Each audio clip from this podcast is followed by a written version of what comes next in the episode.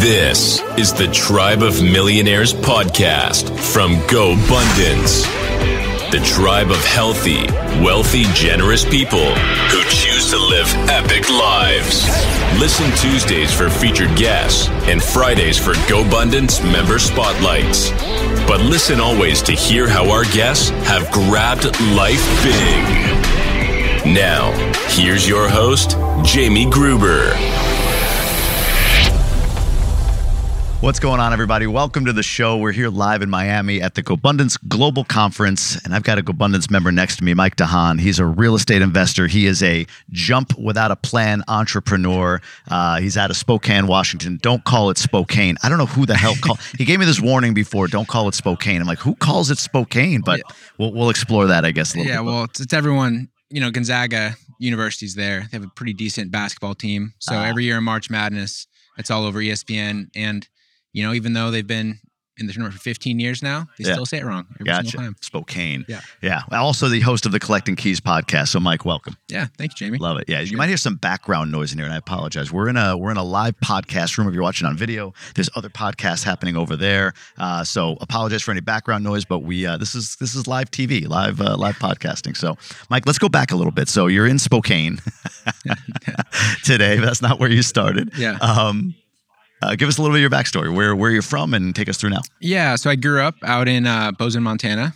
So, you know, sort of a rural area. Bozeman's super popular and trendy these days, but back when I was growing up there, it was a farm town. Mm. Um, like I remember when the first department store came there, which wasn't that long ago. I mean, I was 10 and now, you know, I'm 31 and now it's a sort of a mecca where tons of people go Yeah. to buy their large vacation homes and go skiing, go fishing, do all that sort of stuff.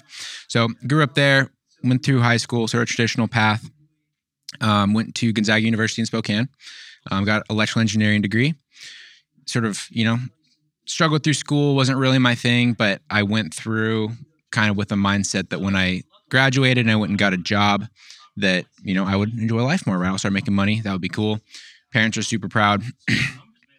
so, go through, jump right into the workforce. I graduated in 2013. So it was kind of after the recession had really gone through. So getting jobs was so easy Yeah. you know, especially as an engineer, I had picked the litter when it came to jobs. I decided to move out to the Seattle side, started working at a consulting company. Was there for about a couple years, didn't really like it. Um, I decided to seek a job that was more of like a bucket list job or like a dream job for a lot of people. So I started looking at places like Amazon, Boeing, Mm. you know, larger companies that people sort of seek from all over the world. I ended up getting a job at Boeing, which was realistically impossible to do. Mm. Um, I got very lucky with the whole process. Basically, they told me that there were 450 applicants for the job. Um, they interviewed 50 and they hired three, and I was one of the ones that got hired. Wow. So something that a lot of people uh, were seeking, right? And I will always remember the first day that I walked into that Boeing building. I was so excited. I walk in, I get to my desk, I see the cubicle jungle, the fluorescent lights, and I was like, "Damn it! Depressed. I huh? made a horrible Isn't mistake." that crazy? Yeah. So instantly, I realized that um, I had, you know, I was in a place that I really shouldn't be, but I had the golden handcuffs at that point. Mm. You know, I was making really good money. I was 26. You know, my total compensation package was about 120 thousand dollars a year, Mhm. and I mean that was that was a lot of money. Yeah. you, know, you can do a lot of stuff with that back then. So, um, sort of was struggling through it, was dealing with it, and then the real turning point for me actually was uh, in 2016. My father had a stroke, um, and it was kind of like a freak thing. He was always in really good health. He had a hemorrhagic stroke and had a brain bleed and spent six weeks in the ICU. And during that time, me and my wife, we actually traveled down and lived out of the hospital with my mom. And it gave me a lot of time to sort of reflect on life and what I want that to look like. But the real kicker was everyone, you know, my boss, everyone knew the whole life situation, how close I was to my family. And then for the next six weeks, Boeing proceeded to call me every single day and basically said, Hey, what the hell are you doing? Why aren't you at work? No kidding. right? And um, they, you know, forced like threatened me with disciplinary action and to let me go and all this sort of stuff because I was there and I basically said, "Screw you, I don't care." Mm. Um, so anyway, that whole situation, he had a very long recovery. He's doing great now. I was gonna Um, ask. Okay. Yeah, so He's, doing, he's doing very well now. Like you honestly never know, but he had to have brain surgery, out of all this sort of stuff, put me into a spiraled state of, state of depression that I was in for probably about the next two years. Um, in that period of time, I got married. Um, even though my wife admitted that she, at one point she was debating not getting married because of the state that I was in. You. Yeah, sure. Yep. And then uh, you know, we I got took a different job, moved back to Spokane to work at a local utility over there. And then after a year of that, it was, you know, my fourth job at that point. And five years as an engineer, I decided this isn't for me. Hmm. And in January of 2018, I just jumped and just quit and just said, I don't know what I'm going to do. I'll figure it out. Wow. You know, and I'd been able to make good money for those couple of years. So I had some runway. Hmm. And I basically just left and decided I was going to go and find myself. So- How much runway? I'm curious. um, so if if we had no income, probably about five months, six months. Yeah.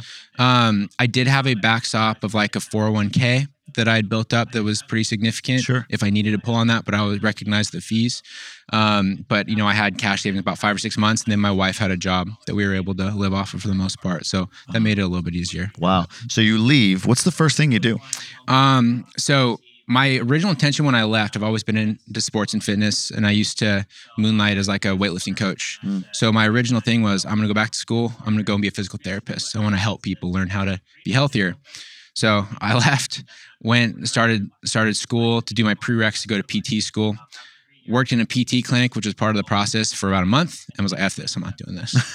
so I completely just shot it. Yeah. And then so after after that, we were like, you know, I was kind of lost, and I was like, I just need to sort of get out of my element. So my wife, we decided to pull on our savings and go to New Zealand and do probably the most financially irresponsible thing at the time, which was go travel around New Zealand for a month. Hmm. But that that whole trip, I have family down there. You know, I got to like see different sort of like lifestyle and culture that's still Western. But have you ever have you ever spent any time in New Zealand or around No, New Zealand never been. people? Yeah. they have a very different view just like on the world you know and on life and things like that and even though even if they live kind of humbly a lot of them have a view that there's just like more out there to experience and explore Sure. and that sort of motivated me to get into entrepreneurship so i could have that freedom and i could go and do more with my life than just be focused on work which is kind of the traditional path Was, was there any here. question for you? I mean, you said it's a financially irresponsible thing. I guess that's debatable. But when you made the decision, was there any sort of like, I mean, we're going to do this. I don't know that we should, but or, or was it like, ah, okay, I guess we will. I'm just kind of curious. I feel like I feel like the greatest things in life happen when you follow something that feels authentic, Yeah. even if it doesn't seem practical. Was that where you were, or was it like? I wasn't going to do this, and thank God, kicking and screaming, I was dragged to it. I'm curious, was it an authentic thing or was it a mistake? It was purely authentic. Um, and I mean, I've always kind of been someone that follows that authentic nature, I guess, a little bit. Yeah, yeah, yeah. Um, so like when we made that decision, I mean, we did have the perfect excuse to go because I have family down there. Someone's getting married. We're like, cool, we'll just like go there and we'll make a whole thing of it. Yeah. Right. But it was never really like a question or a concern. And like the view that I always had was worst case scenario, I can go back to being an engineer if I need to. I have a valuable degree. I know I'm hireable. And that was the last thing I ever wanted to do. But I did have that as a backstop because I knew that that was a possibility. Yeah, yeah. Um, and then also as well, I'm, I guess the one bit of comfort I did have is I've always sort of come from like a hustle mindset Mhm. where I'll just like figure things out, Yeah. you know, regardless of what happens. So like even when, you know, I wasn't making any money for that first period of time, I was still working as a coach. I was driving for Uber. I was doing whatever I could to, you know, taking odd jobs from people. Like somebody would post on Facebook, like, "Hey, I need fifty bucks. Someone can help me move a fridge." They're looking for like a high schooler, and enrolls in this thirty-year-old guy that's like, "I want fifty bucks. I'll help you move the fridge." Sure, right. you know, like whatever it was, I would just takes. do anything to just scrape it by. Did you have that as a kid? Do you, as you look back now? So I love the, I love the story of. You said a couple of things that resonated with me because I didn't realize it. I, I didn't. I wasn't okay with it until you know recently. It was like I hated school. Yeah. I thought it was pointless. I, I my my objective was to get through. Like I never. I may have said this before on this show, but I've never understood, or I never understood when people would say to me like. You got to C minus. I'm like, yeah, which means I passed. I Yeah. passed something that you said I needed to in order for me to go through whatever this is. Mm-hmm. I don't really care what my grade is. I'm never going to use English literature in my life ever. So I really didn't care. But back then I, I was like, oh my God, I'm a bad person. That was what I was conditioned to be. But it never resonated with me. So I love that. And then you talk about walking in to cubicle. Would you call it the cubicle? And, uh, the cubicle farm, cubicle the fluorescent farm. lights. Yeah. Oh yeah, it's. Fluorescent lights. Yeah. Mm-hmm. And it is, man. It's sad, right? When you think about for us at least, it's sad. That's sad for everybody. But did you have entrepreneurial tendencies as a kid? If you go back, did you, you know, start the landscaping company and hire a bunch of people like some folks did? Did you ever did you display any of this or was it later in life? So I did in like a different fashion, you know, I like not in like a practical way that it was actually viable for making money. So growing up, I was very sort of introverted. Um, I didn't have a lot of friends. I spent a lot of time playing online video games. Yeah. and I would do things in those that were entrepreneurial. Like I would find like the hack that I could generate more gold. Oh, and so yeah, I would yeah. like set up systems to do that. Yeah. Right. Um, but you know, I wish I had done it. Like go start the landscape company. I could have gotten something tangible from it. And instead, Yeah. I created all this internet money that's not worth anything. But you were te- it's like paper trading. Yeah. Yeah. right? Pretty You- much. You, you figured out a way. Yeah. I, we had a, my parents used to buy VHS videos. So were you, are you even VHS? Yeah. It was a DVD when you were growing up. Oh no, I have VHS. a little bit of Yeah. VHS. So we had like this wall of VHS videos, and I remember my. I also grew up in a very rule centric household. Like Mm-hmm. you know, there's only certain things you can and can't do. But I remember thinking because people would want, my friends would want to watch these videos. Like I should rent these. I could rent them for a buck or two bucks or whatever. And my father's like, well, if you do that, you have to pay royalties to the, the to, to the uh, to the uh, you know whoever creates the videos. The the what are they called? The uh, studios. You have to pay. I'm like, oh, oh, okay. Like back in your box, back in your box, right? Like, don't do that. But it's funny you say that. Like, I, nothing ever came of entrepreneurial endeavors I had, Yeah. but I had the mindset. Mhm. I look back and I think of like that and some other things where I had the mindset to do it, but then it was sort of, you know, you gotta you gotta play by these certain rules. So don't, right? Yeah. So don't. Yeah. Wow. All right. So you quit your job, you go to New Zealand, it unlocks you.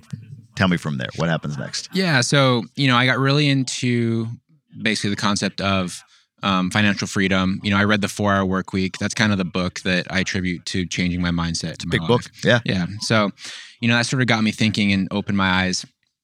And I just started dabbling in different things. You know, the biggest thing I was looking at is was what would be a scalable business. Hmm. You know, what would be something that I could do um, location independent and I could travel, do all sort of things. So I got in this mindset that I wanted to be in startups, tech startups.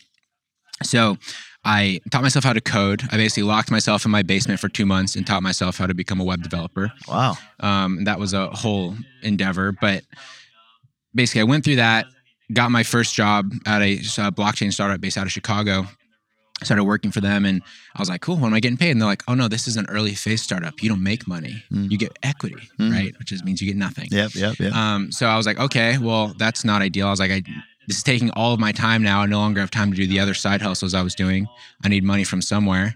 And I was like, "Real estate, rental Mm. properties. That's a passive income thing that's talked about in different books." sure. you know, I'd been listening to bigger pockets and those sort of things, so it was familiar.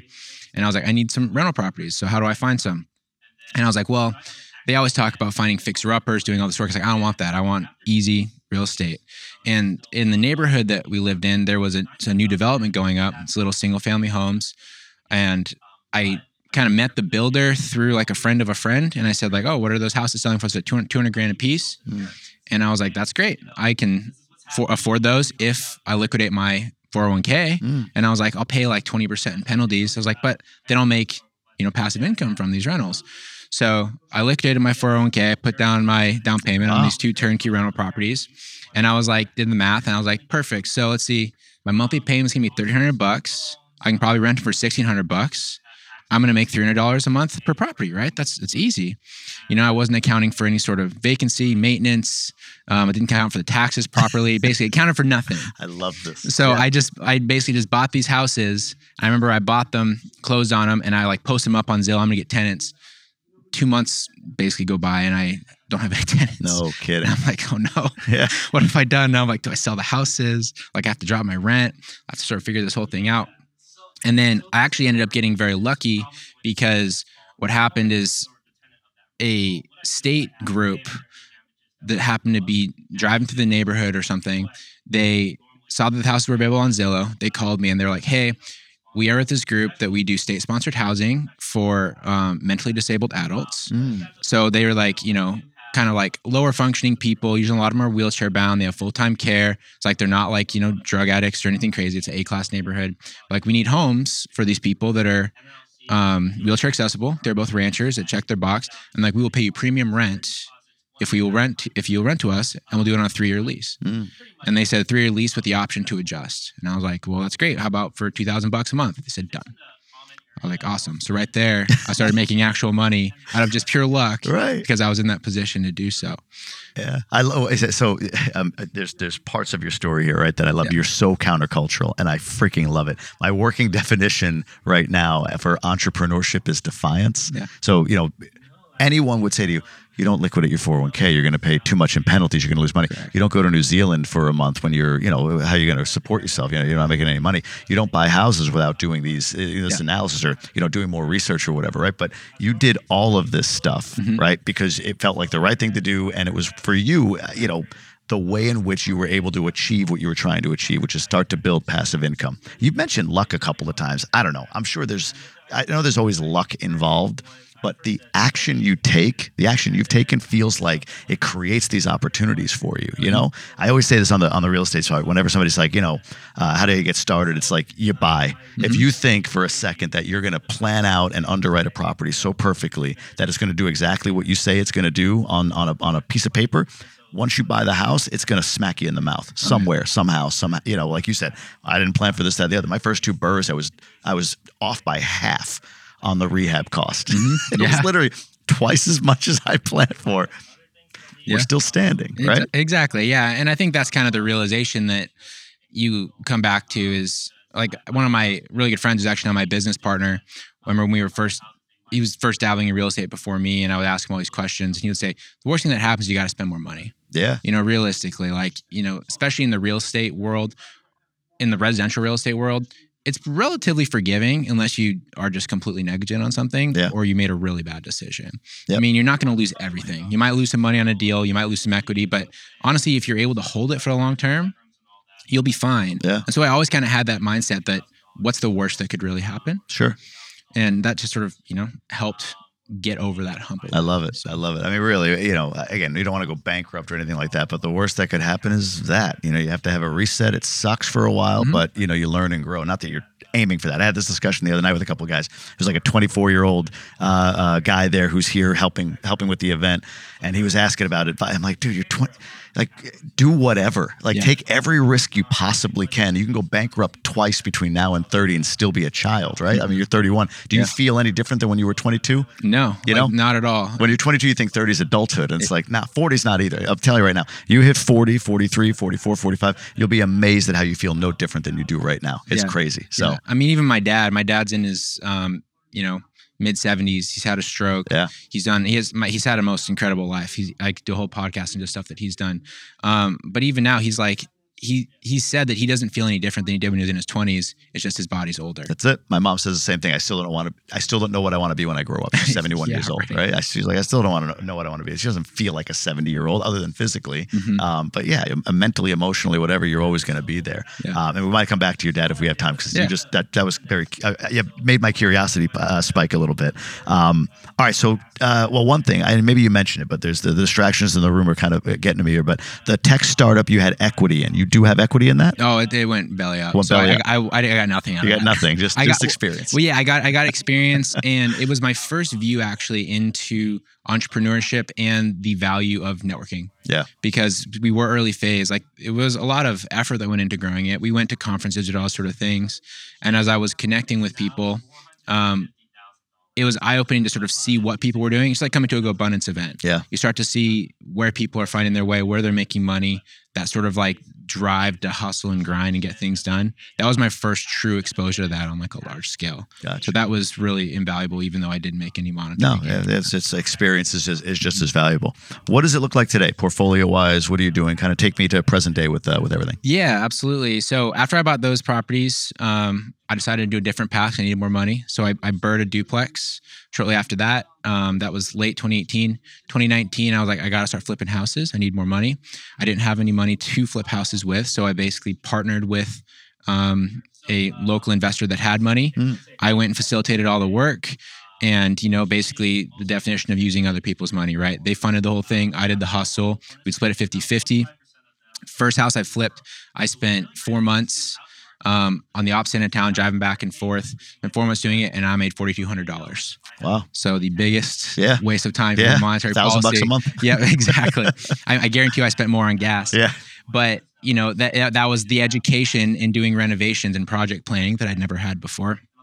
So ones after that were successful through 2019. Bought a couple more rentals, and then in uh, um, end of 2019, it was starting to reach a point where, with how aggressive I wanted to be with my buying, I recognized realtors weren't finding deals, wholesalers were scraping all the profit, and I was like, I got to find deals myself. Mm.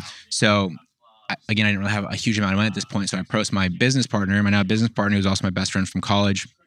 He had a very high paying job. And I was like, hey, you want to invest? I want to invest. We should do this thing. I'll build the system basically to find our own opportunities.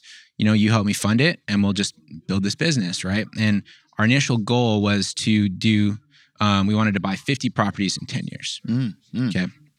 You're like, that sounds fine. Um, so, fa- like, started it. COVID happened, ups and downs. 2020 was weird. Figured it out. Um, anyway, so as of right now, we have a full off-market wholesale flipping investment business. Um, we've been operating it since early 2020, so about two and a half years now. We have 10 employees. We're about to do our 100th transaction. Wow. Um, and That's our- a lot faster than It's a, 50 and a 10 lot years. faster, yeah. 50 and 10 years.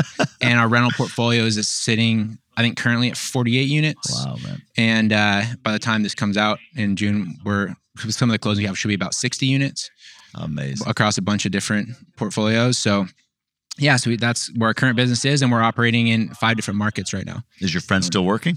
Uh, he's still working at his W two. Um, he's, I mean, by when this comes out, I'm not sure if he will be still. He's debating on leaving at some point Sure. but uh, he has a high paying job where realistically he's in a position where he doesn't have a lot of daily responsibility. Yeah. So he's making good money and he Sure. spends most time working on our stuff. So kind of no harm, no Yeah, foul. yeah.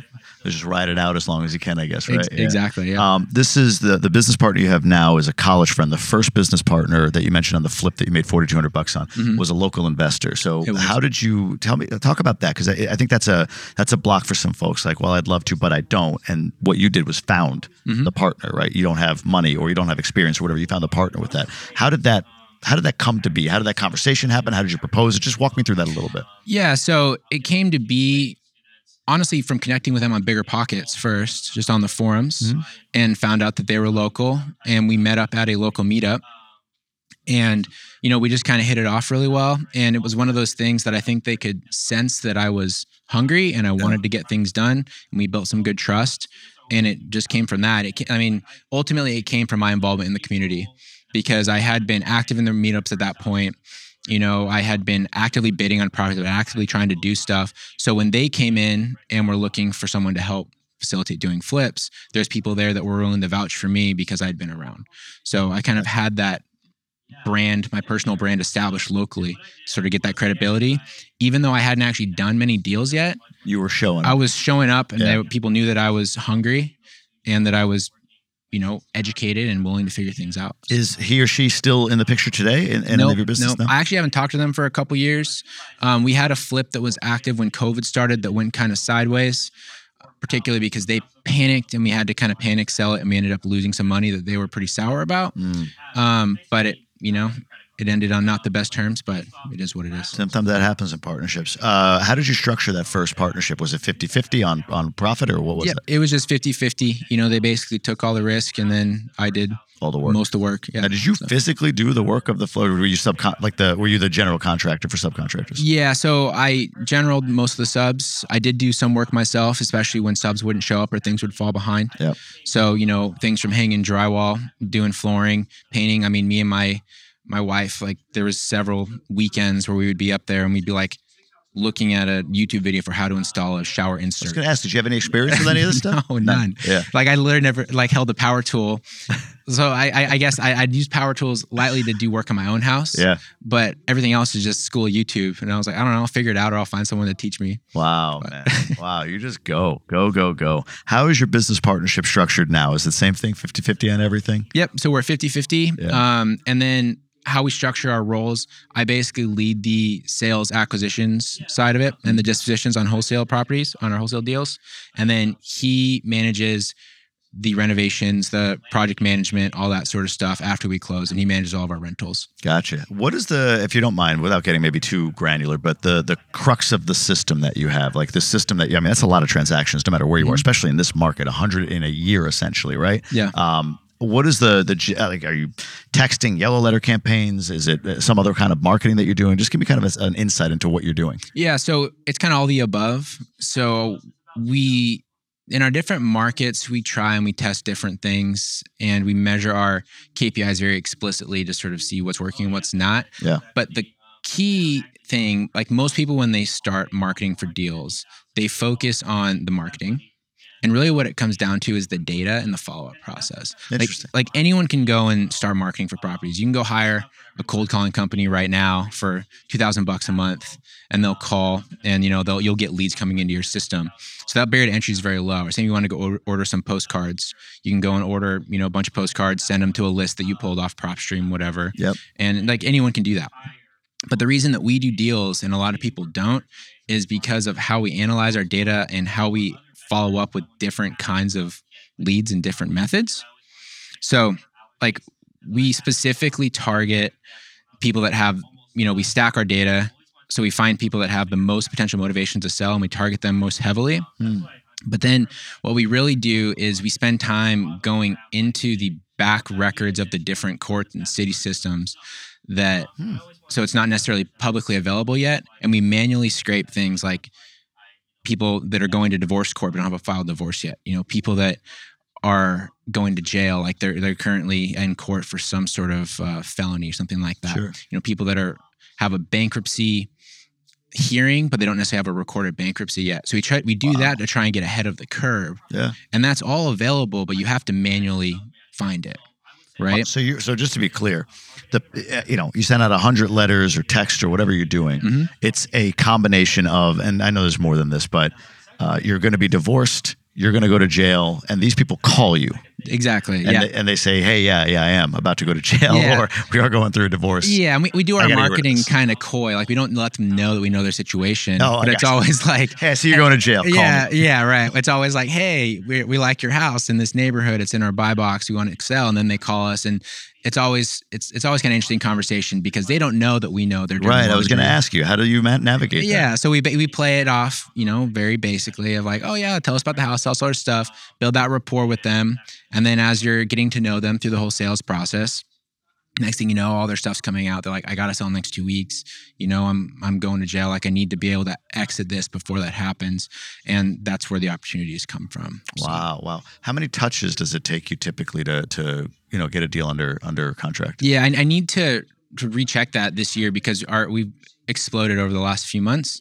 Um, but last time I checked, at the end of last year, was about 17 touches. Seventy So, touches. How, the- is this you? No, this is my staff. What's your staff look like? Local people, VAs? What is this? So we're a completely virtual company, um, and so there's me and my business partner.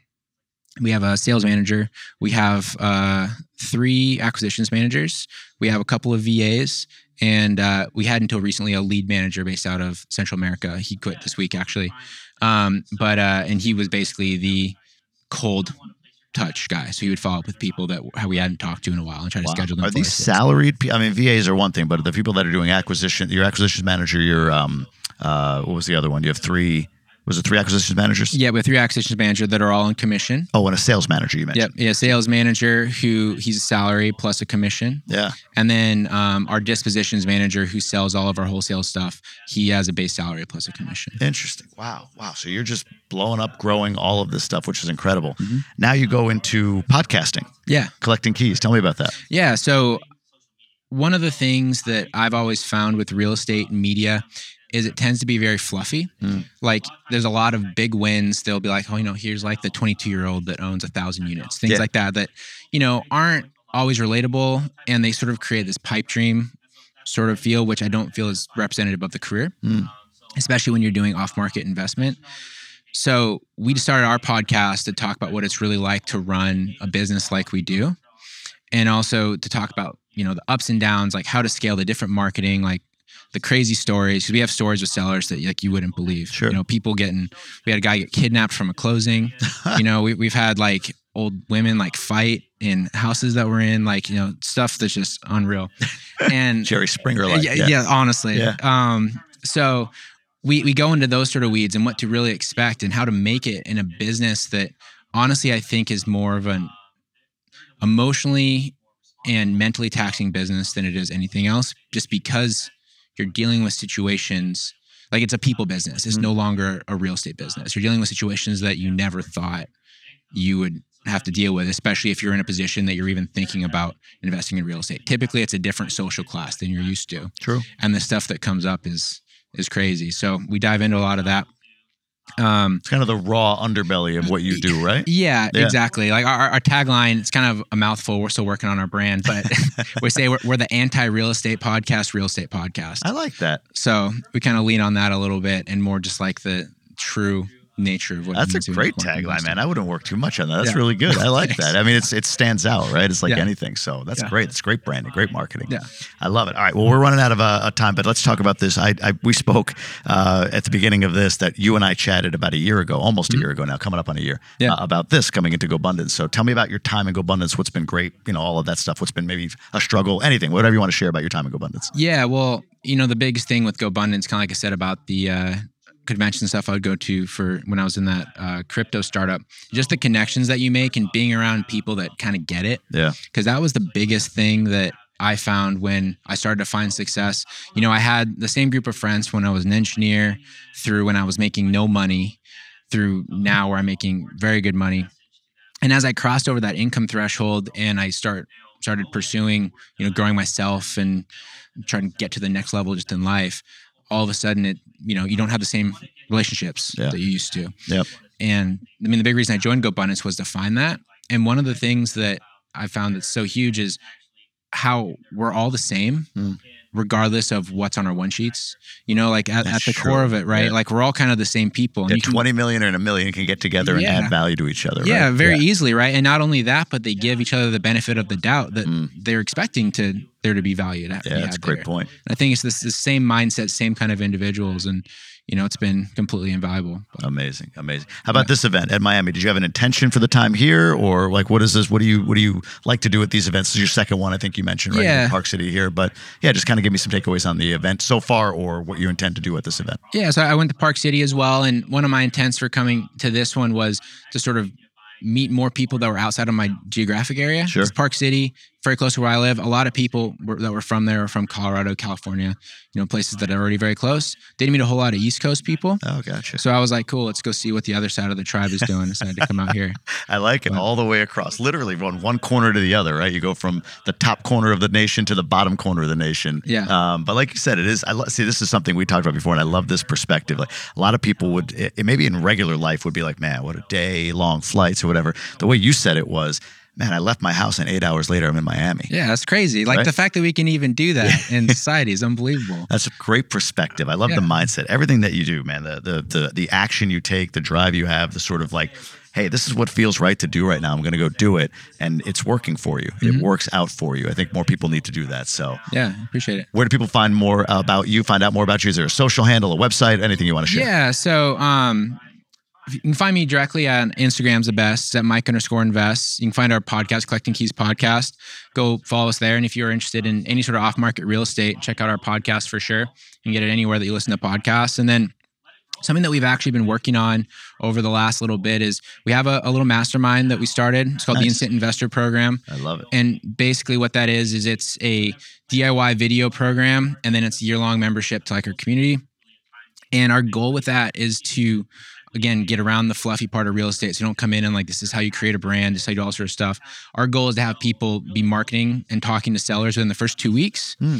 and they, um, you know, get a carbon copy of our business, exactly what we do, all of our processes that we spent two years implementing.